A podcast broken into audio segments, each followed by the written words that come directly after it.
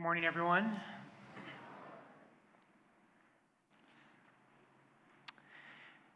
Today is, like I say every Sunday, one of my favorite Gospels. This is one of those Gospels, uh, scripture scholars and theologians will refer to this as almost a mini Gospel. You know, if you met someone who wanted to know what is Christianity, you could give them today's Gospel and it's almost like the entire Christian message uh, in short.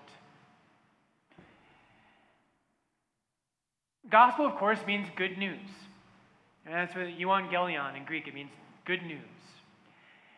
And today's gospel is powerful. It's amazing good news. But to understand the good news, you have to first understand the bad news. And so today gonna, I, have, I, have, I have good news for you and I have bad news for you. Uh, and so we have to take the bad news first.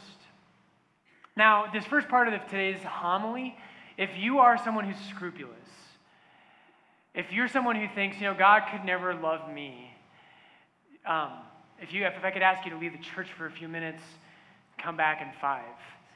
this, no, this part is not for you, though.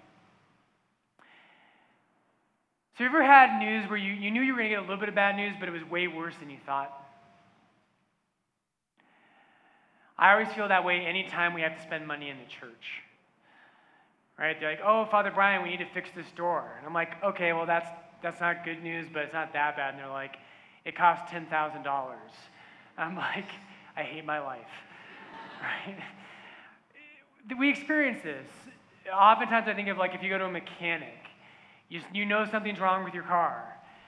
And I'm one of those people who I'm, I wish I was a car guy and knew more about cars. I just don't. My dad is like ashamed of me on that count.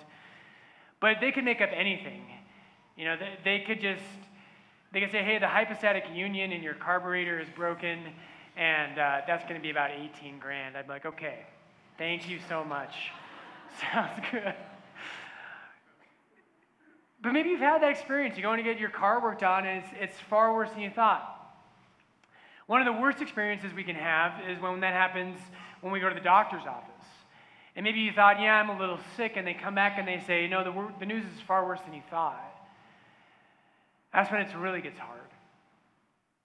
To understand the good news of today's gospel, brothers and sisters, the first thing you have to hear is that sin, we all know, is bad news. But it's far worse than most of us think. We live after the resurrection has happened. The resurrection of Christ happened. And so we, there's a tendency for us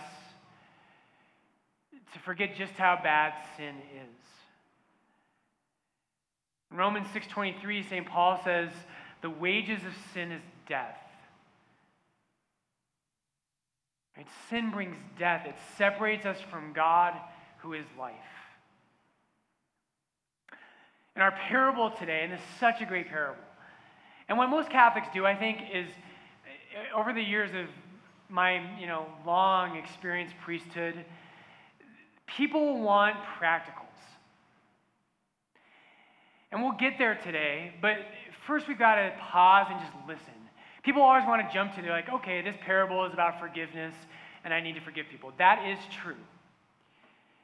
That's absolutely true. And we'll get there. But before you get there, I just want you to hear some of the details. So in today's gospel in Matthew 18, there's a servant, and servant number one is the person we're supposed to identify with. When you hear about the first servant, that's us. And so the servant goes to the king, and he owes the servant, or he owes the king two. I'm going to start over the servant owes the king 10,000 talents. Now, in our reading today, which we heard at Mass, the New American Bible, which is the translation we use at Mass, is just trying to help us out. And it doesn't say 10,000 talents, it says a huge amount. We need to put this in perspective. So, a talent is the largest sum of money, it's the largest coin that you could have in the ancient world. It's like carrying a bunch of Benjamins in your pocket. But even more so. So, one talent in the ancient world, uh, it was a, just a huge sum of money. We'll, we'll, let's break it down. In Matthew chapter 20, so two chapters ahead of us, Jesus tells a parable where he, there's a vineyard owner and he calls all these people to come work in his vineyard. And at the end of the day, everyone gets a denarius, which is also used in today's gospel. We'll get to that. A denarius is a day's wage. So for the average person, what you earned in a day was a denarius. So I did the math on this and I've done my homework. One talent, one talent in the time of Christ is worth about 6,000 denarii. 6,000. Which means if you never took a day off, and I was thinking about that, if you, you never had a day off, and I was like, oh, that's me because my congregation are slave drivers. Um, if you never take a day off, right, and you tried to get to earn up to the point where you would earn one talent, it would take you over 16 years for one talent. The servant in today's parable owes the king 10,000 talents. 10,000. Have you ever had debt in your life? This means yes, this means no. This is unacceptable. If you've had debt in your life, you know debt is one of the most dangerous things that we can encounter in our lives. Americans are terrible right now with debt. Right? People finance their lives with credit cards. We always put our, our happiness in the present and we pay for it in the future, which is a bad idea. Debt can be crushing. Debt also can make you live in fear. If you have a lot of debt in your life, it is a very hard thing. And it always is kind of over your head. It weighs in the back of your mind, and it, it can keep you from being happy. It can affect your relationships. It is just a horrible thing. In the ancient world, if you had enough debt, if your debt became, got to a point that it was so out of control that you really couldn't pay it back, you and your family would be sold into slavery. And that happened in the ancient world. And that happens in today's parable. It's about to happen. Servant number one goes to the king and he owes him 10,000 talents. Brothers and sisters, no one can pay that amount. And they're about to be sold into slavery, and the servant goes before the king and he begs for mercy. You know that sin's bad news. But it's far worse than you probably realize. Our debt before God, brothers and sisters, I'm one of those people. I'm not too scrupulous. I'm just not. I'm kind of like, hey, God, we're cool, right? I mean, I haven't gone after anybody, like just a couple of other priests, but they deserved it, you know? Uh, yes, I'm an aggressive driver, but I take out my tab and my collar so that no one knows I'm a priest. And, you know, it's like at least I got that going. And I just live that way. I think, you know, as long as I try to live a good life, you know, we're good, God, right? That's not the truth. Brothers and sisters, if you're going to be a real Christian, you've got to feel the weight of, I owe God a debt that I cannot pay. Catholics can be famous for thinking that they can earn their salvation. No, you can't. You have a debt of 10,000 talents. And I hate to break it to you, I know you're really good looking and talented and charitable. You have a debt you cannot pay. It's too much. And if that doesn't sink in, you'll never really be a Christian. sometimes priests will experience this. And I do have to say, I'm, I'm really blown away by how awesome you guys are. Um, don't let that go to your head. But here at Lourdes, I haven't really experienced this. Our confession lines are growing because you're a bunch of sinners, but it's really good. I'm just kidding. Lighten up. But I love that our confession lines are growing. That's such a good sign. A healthy congregation wants to grow in holiness. They want to be closer to God, and that's happening here. That's awesome. Every once in a while, priests will have this happen, and I haven't really had this at Lourdes. Someone will come to confession and say, I haven't been to confession, Father, in 10, 15, 20 years. And I, you know, I can't really think of anything I've done wrong. And priests always want to say, okay, what's your spouse's cell phone number? Because we're going to bring them in and they're going to help you. And they're going to have a long list. Brothers and sisters, we are not okay. If you're someone who goes through life and you just think everything's fine, it's kind of another day, there's no room in, your, in that life for Jesus Christ. There's no understanding that your sin keeps you from God. That you have a debt you can't pay. If you're not a sinner, you don't need to be here. You can go to Wash Park with all the other perfect people and do crunches, right? Coming to church means an admittance that we are sinners, we need God. And so this is so powerful. I always think about when I kneel behind the altar, right? And today you'll hear it in the Mass. Pray, brethren, that my sacrifice and yours may be acceptable to God, the Almighty Father. Your sacrifice is Christ. And thank God because we have a debt we cannot pay. St. Peter says this, 1 Peter 1:18.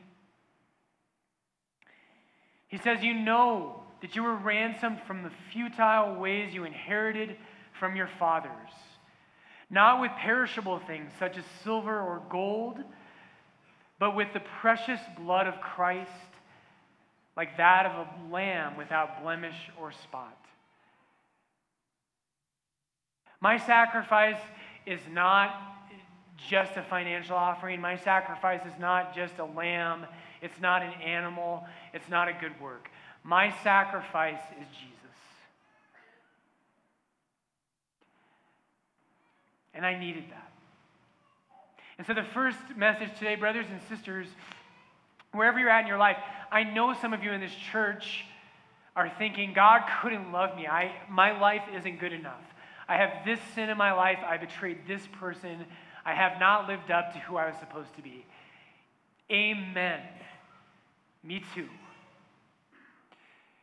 But the good news of Christianity is not that you got your act together and God decided, okay, now I'll come down and I'll love them because they really repented and they're pretty awesome.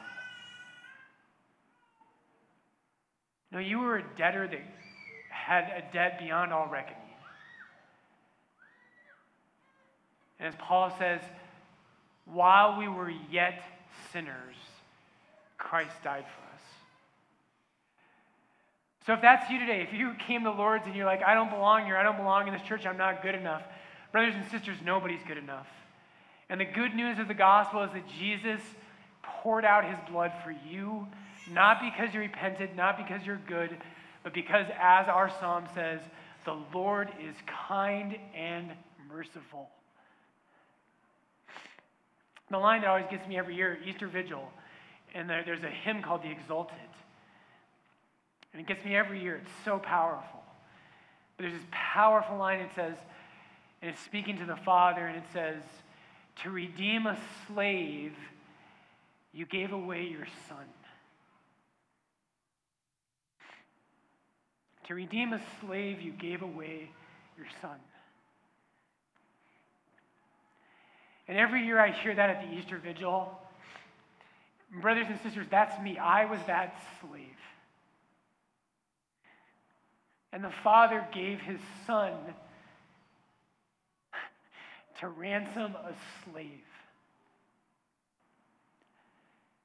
So powerful. So amazing. That's the good news. That's the depths of God's mercy and love for you. And so, anyone here today, any of you, no matter what you've done in your life, don't ever doubt God's mercy. Don't ever doubt his mercy. To ransom a slave, he gave away his son. And there is no Christian, no human being that should ever despair of God's mercy. That's the gospel. That's the good news, and that's what we need to bring to other people. There's so many people out in the world today that don't think they're worthy of love, that don't believe they can find happiness. And that's our faith. Catholics sometimes get this backwards. Right? We go after people sometimes, and, and rightfully so. The law is good. God gives us commandments. And sometimes Catholics, we go out into the public square, we talk to our friends, and you see your friend at work and they're doing something wrong, and you say, You should stop doing that. And you're right. But that'll never win him to Jesus. When someone tells me I'm doing something wrong, you've heard me say this before, I think last week. When someone's like, Father Brian, you did this wrong, I'm like, oh yeah? See you at the flagpole. Right? We don't accept that very well. The reason we end up obeying God's commandments, the time that I want to obey God's commandments is when I realize how much He loves me. How could you not? How could you not stand beneath the cross of Christ? Who wouldn't stand there and say, and seeing that love, that infinite, boundless love, the sacrifice, the humility, who wouldn't stand there and say, Jesus, I repent? Lord, I repent. God's love leads us to repentance. And it goes beforehand. There's a great line I like, and there's a, a Christian song, which I know most of you probably think Christian music is lame. I think most of it is, but this one's good. But uh, there's this great song, and there's this line from Caedmon's Call, and it says, Lord, I pray that I might sow what I have reaped from your great love. That's backwards, right? When you're a farmer, you first sow and then you reap. But the artist says, No, I didn't sow anything. I didn't live a good life. I didn't sow any goodness in my life. And yet I reaped from God's mercy. And so now, Jesus, let me sow what I have reaped. This is the faith. This is what transforms hearts and lives. We have to get that right. In Exodus, for instance, God, I always love this, God gives people the law, right? The Ten Commandments in Exodus 20. And I know, you know, it's Deuteronomy 5 as well. But he gives the Ten Commandments in the law.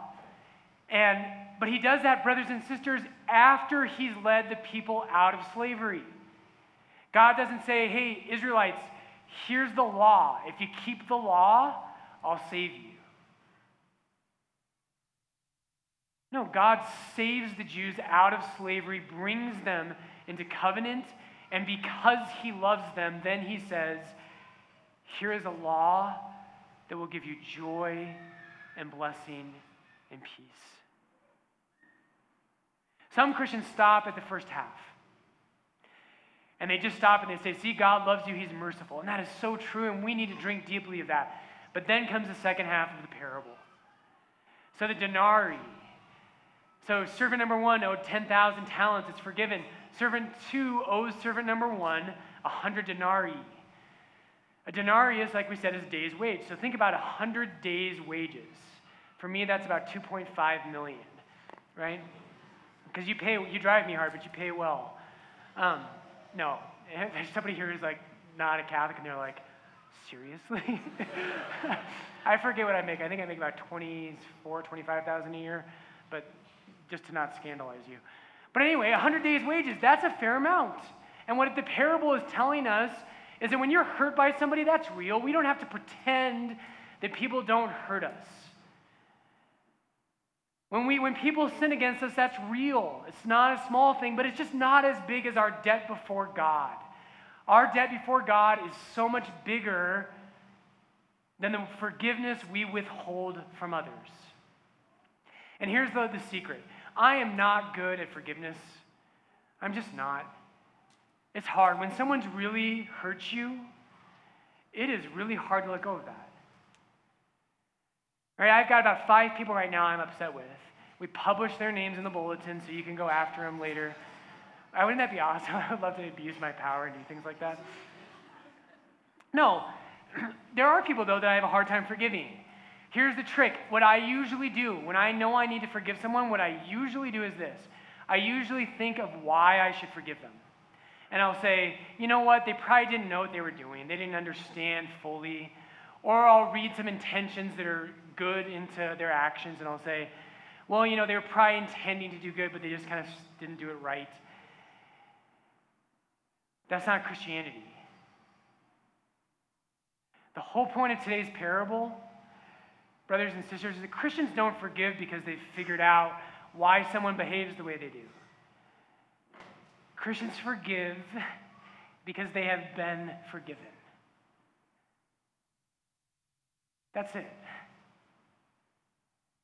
We don't forgive because we figure out a, a, motive in someone's behavior or because we excuse something they did. We forgive because we've been forgiven.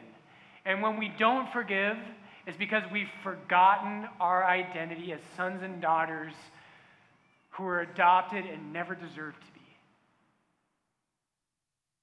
That's when I want to forgive. I want to forgive people when I realized that Jesus forgave me and I didn't deserve it. I had no case. I had no nothing to plead. I had no bargaining chip before God. And I couldn't explain away my sin. I couldn't say, well, Lord, you know, I had a good reason for X, Y, or Z. I didn't. But He poured out His mercy. So, brothers and sisters, today, Christians know how to forgive in ways other people don't. And you've got to forgive. But before that, before you ever do that, and if you want to do that better, and if you want to do that with a full heart, brothers and sisters, read this parable, Matthew 18, and remember the words of our psalm. The Lord is kind and merciful, slow to anger, rich in compassion.